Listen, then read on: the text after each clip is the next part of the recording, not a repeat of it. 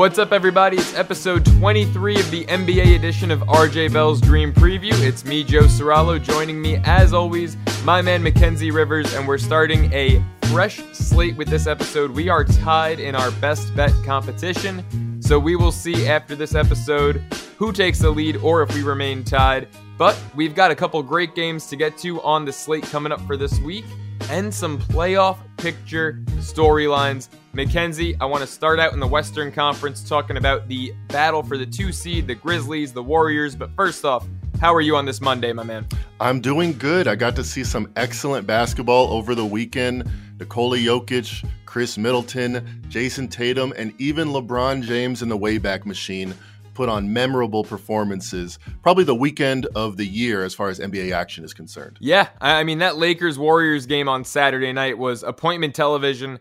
You know, I have to say though, not not to rain on the Lakers parade, but for LeBron to have the game that he had, putting up over 50 points in that one, that game should not have been as close as it was. It really to me, I know it was great to get them off the losing streak, but the fact that LeBron puts up over a 50 piece and the game was as close as it was, it just speaks to how little of a supporting cast he has out there, in my opinion.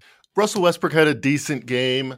Interesting. There's, uh, I mean, for him, which is you know an average game for uh, most star level point guards these days. Unfortunately, there's actually a prop.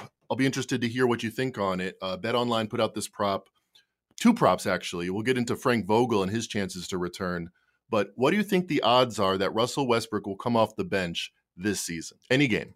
I don't think it happens. I, I know that there's been, you know, murmurs and, and rumors about it happening. I just I don't see it happening, frankly. It's like the Lakers, you know, who, who's going to start, right? Who do the Lakers have? They're not a deep team. They're not eh, this profoundly talented team. You know, they're the 2012 All Stars. So I'm I'm sorry, you know, Russ has played poorly. You are correct, sir. The market, or at least the market, agrees with you. Sixty percent chance that no Russell Westbrook will start. No game, zero games for Westbrook off the bench. Minus one eighty to the no plus 140 to the yes. Let's keep this game going. Will Frank Vogel be the Lakers head coach next season?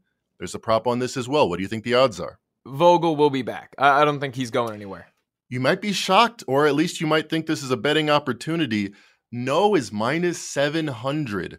No, Frank Vogel will not be the Lakers head coach next season, according to this one bet online prop. Yes, plus 400 commutes to about 85% chance that Vogel will be gone. That seems very high to me. I mean, it seemed middle of the season when you, you heard rumors he's coaching game to game, he's coaching for his job.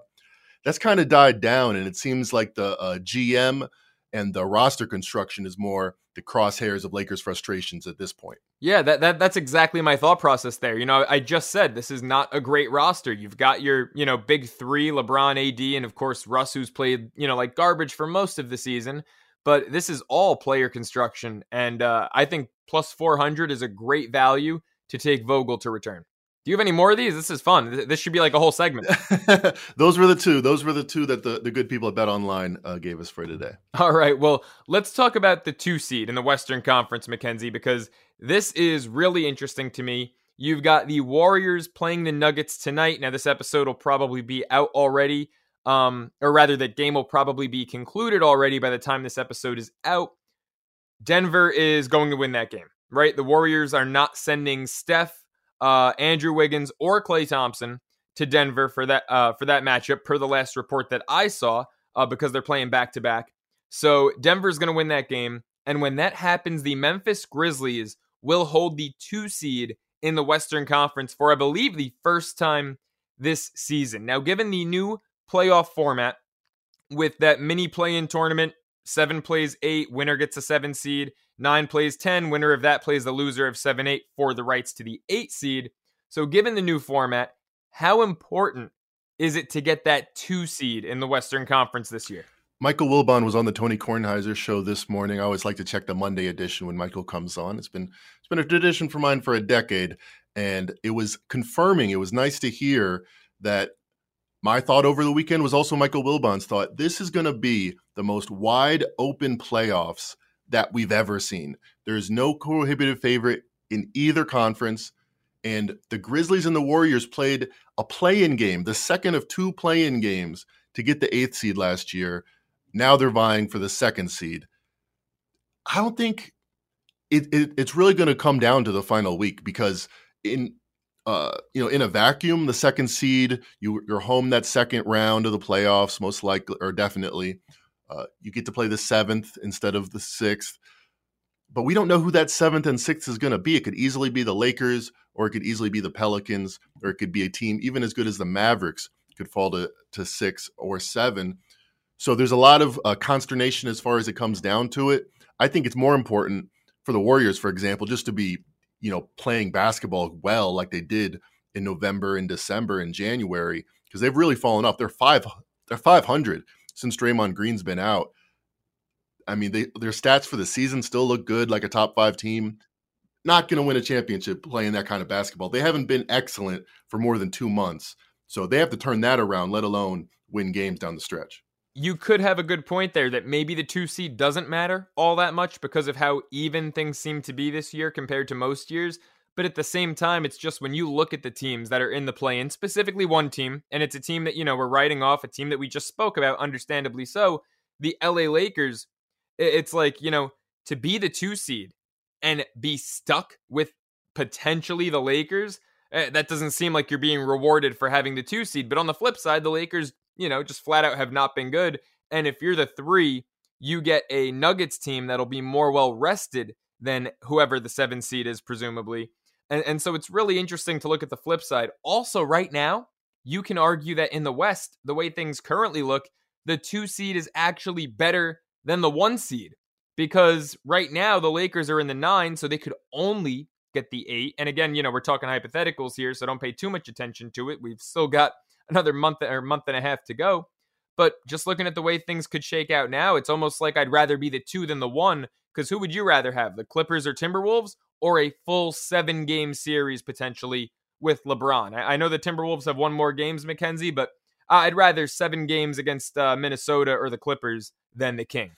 I'd rather have the Timberwolves and give them a game, hand them a game, and have to play LeBron. yeah. I mean, he has more experience in the playoffs in, in big games than anybody you're going to come up against. So yeah, that's a challenge. We've been talking about this all year. 538 currently projects 7% chance that the Lakers get into the final 16. I'm telling you, if I'm the Pelicans, the Clippers, or the Timberwolves, I'm I just don't believe those numbers. I think that it's going to be, I think they are the favorites to land the eighth seed anytime you get into a one and done situation with a player as great as LeBron James. And then you flip over to the Eastern Conference, and you know, I'm glad that you mentioned that this could be the most wide open field of 16, because I think that we've seen, you know, years where maybe one conference has a more wide open field, but this is the first year I can remember where each conference is a toss up. I mean, right now, the way things currently stand, you know, Phoenix has been for a long time my pick to win it all to avenge last year's finals loss, but uh, I'm sorry, no disrespect. I love watching the Heat play basketball. I don't think they're coming out of the East when things are said and done. So, you know, it's not just one seed versus one seed like we've seen so many times in the NBA over the past decade. But you look at the Eastern Conference, Mackenzie, and, you know, we talk about the Lakers only having a 7% chance at being in the final eight in the West. What about the Brooklyn Nets? I mean, how realistic is it? We said last episode maybe both teams missed the final field of 16 and they were the favorites preseason. But right now, the Nets, they've dipped under yep. 500 how realistic is it that they miss the playoffs? Yep, for the very first time on NBA 538, their algorithm says the Nets are more likely to miss the playoffs than to make the playoffs. This is a team that's third favorite right now, right right wow. around plus 650 consensus. They're right around the same odds as the Bucks and the Sixers. And the Bucks and the Sixers have a 99.999% chance to make the playoffs. Similar to the Lakers, I think these algorithms look at uh, data that doesn't quite appreciate uh, you know who I am, Kevin Durant, and how good he is. I do think if I'm the Hawks, the Hornets, or the Raptors, there's one team I don't want to see in the play in, and that's the Nets because they're better. Yeah, yeah, I, I, absolutely agree with you there. I mean, the Nets and Lakers, you know, it's ironic because just as easily as they're currently in the nine spot, so they could lose that first game and be done, they could also run the table and wreak some havoc. But right now, the Nets hosting Atlanta in that 9 10 game, God, I mean, the Hawks have been bad on the road, but the next at, the Nets at home without Kyrie, who the hell knows Ben Simmons' situation?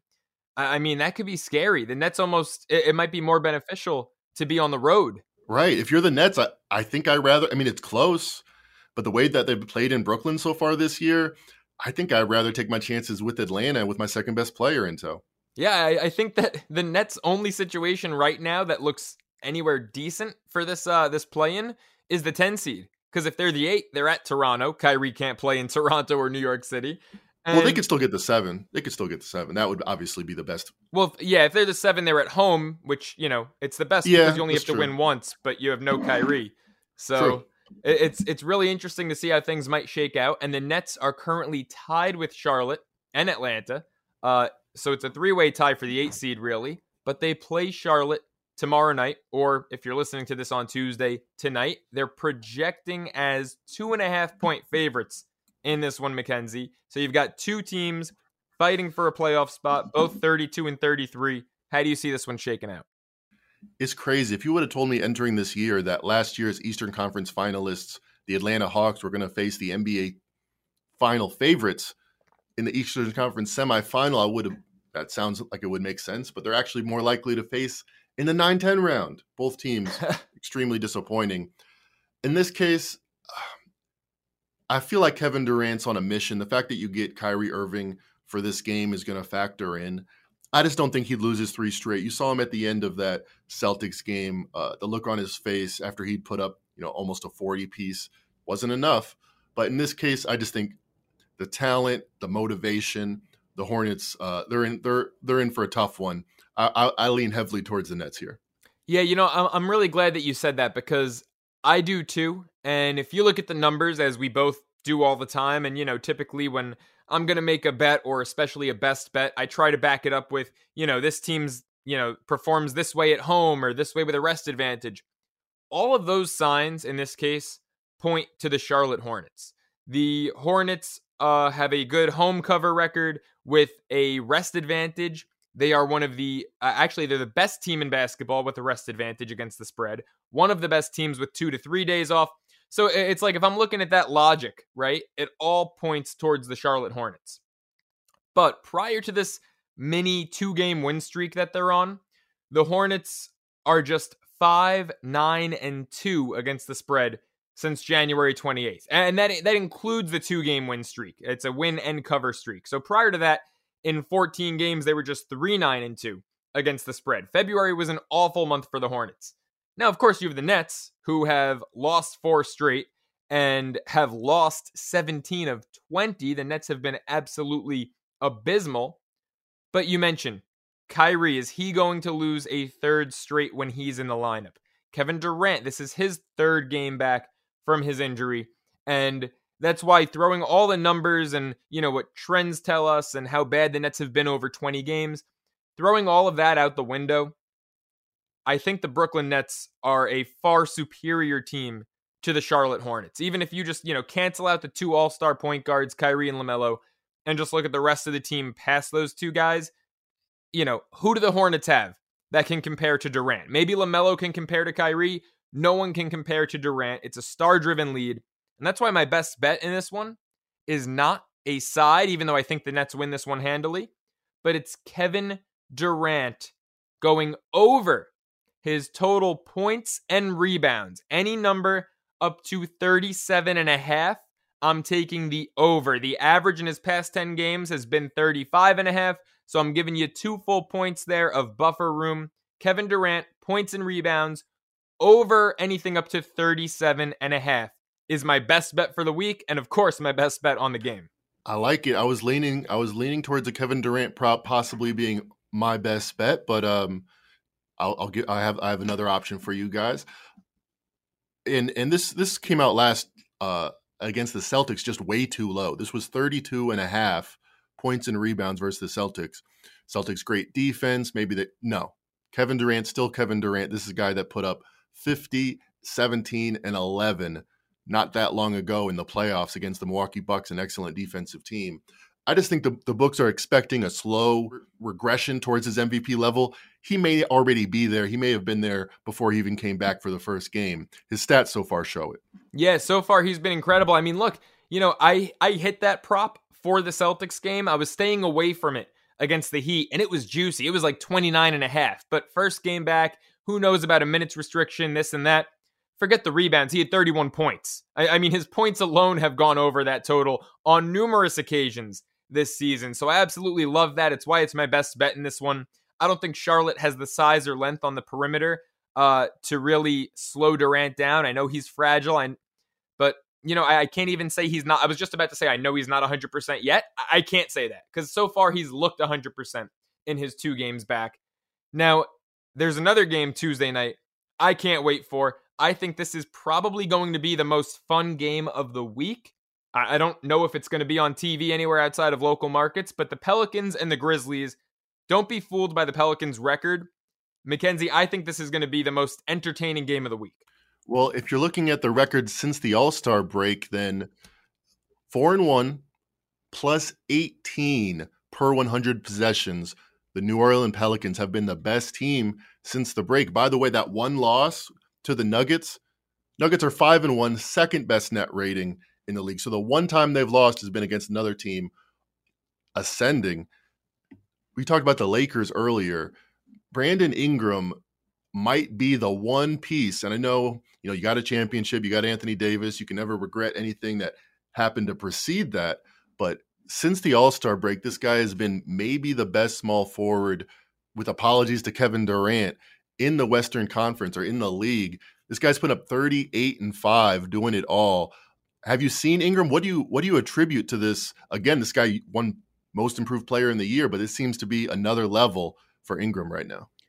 Yeah, I mean, look, I can't sit here and say this shocks me all that much because I've just been a Brandon Ingram stan since he was with the Lakers, right? Kyle Kuzma was the one back then putting up better numbers of their young three, Lonzo, Kuzma, and Ingram.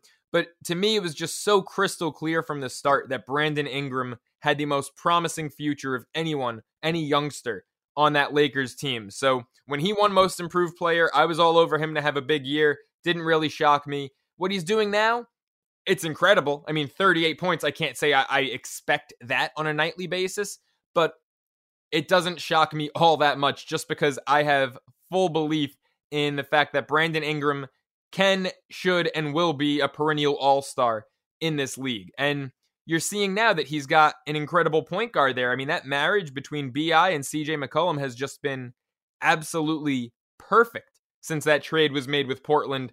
But now, if you look at this game, I mean, the Pelicans, they're fun, they're exciting, right? They've got new life since that trade. The Memphis Grizzlies are like the most fun, exciting team in basketball. So here's a little nugget for you.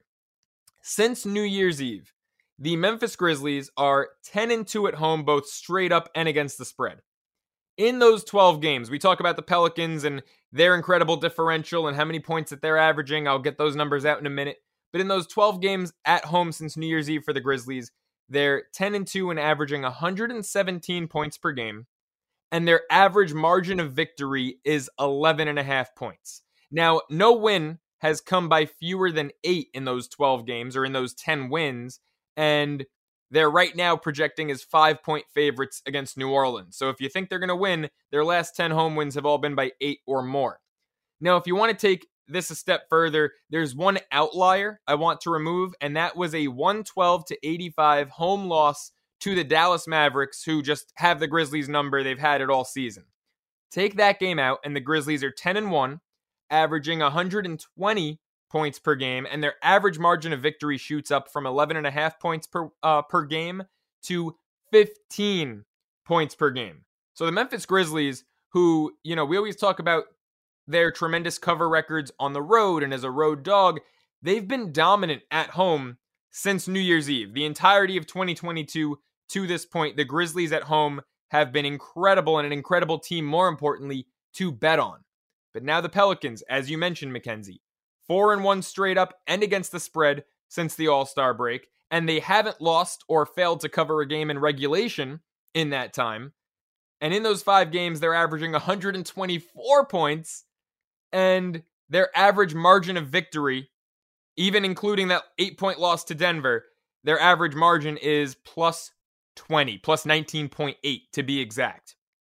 That's insanity. You've got BI averaging 38. You've got Ja Morant with like, what, four 40 point games since the All Star break and a 50 piece, too. Uh, I mean, this is just run and gun, young, exciting, up tempo, incredible basketball. And so while my lean here is Grizzlies minus five. I think an over on anything up to 230 is a given. I, I know that we're projecting uh, 225 to be the total in this one, but going off the Grizzlies, what they're averaging at home since New Year's Eve, what the Pelicans are averaging since the All Star break, I think you're pretty safe going up to an over anything up to 230 on this one. That's my bonus bet for this game. Yeah, the Pelicans were lined right at 228 in their last game versus the Nuggets. Ended up getting there in regulation, ended up going way over in overtime. I'll talk about my projection a little bit of 225.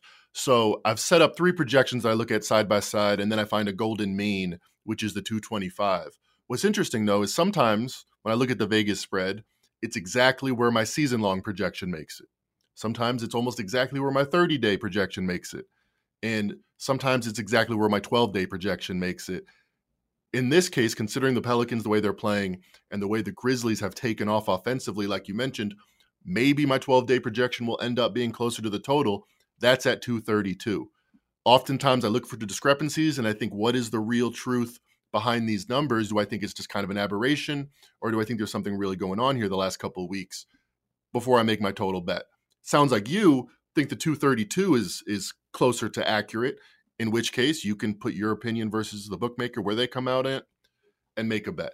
I tend to agree with you. I think the Pelicans have dominated defensively versus big men. They are number one in preventing power forwards from scoring and number five versus centers from scoring recently. That's why that leads me to my best bet. Ja Morant has been scoring at a tear over 28 and a half points. Now, here's the thing Morant had had one game where he kind of fell off his scoring total. That was against the Minnesota Timberwolves, who are an excellent defense against point guards. I gave out that under here on, on this podcast. This is the opposite situation. The Pelicans are dominant at stopping. I mean, anyone not named Nikola Jokic, but usually stopping. I mean, he just 43 points on a triple double, 45 points in a triple double.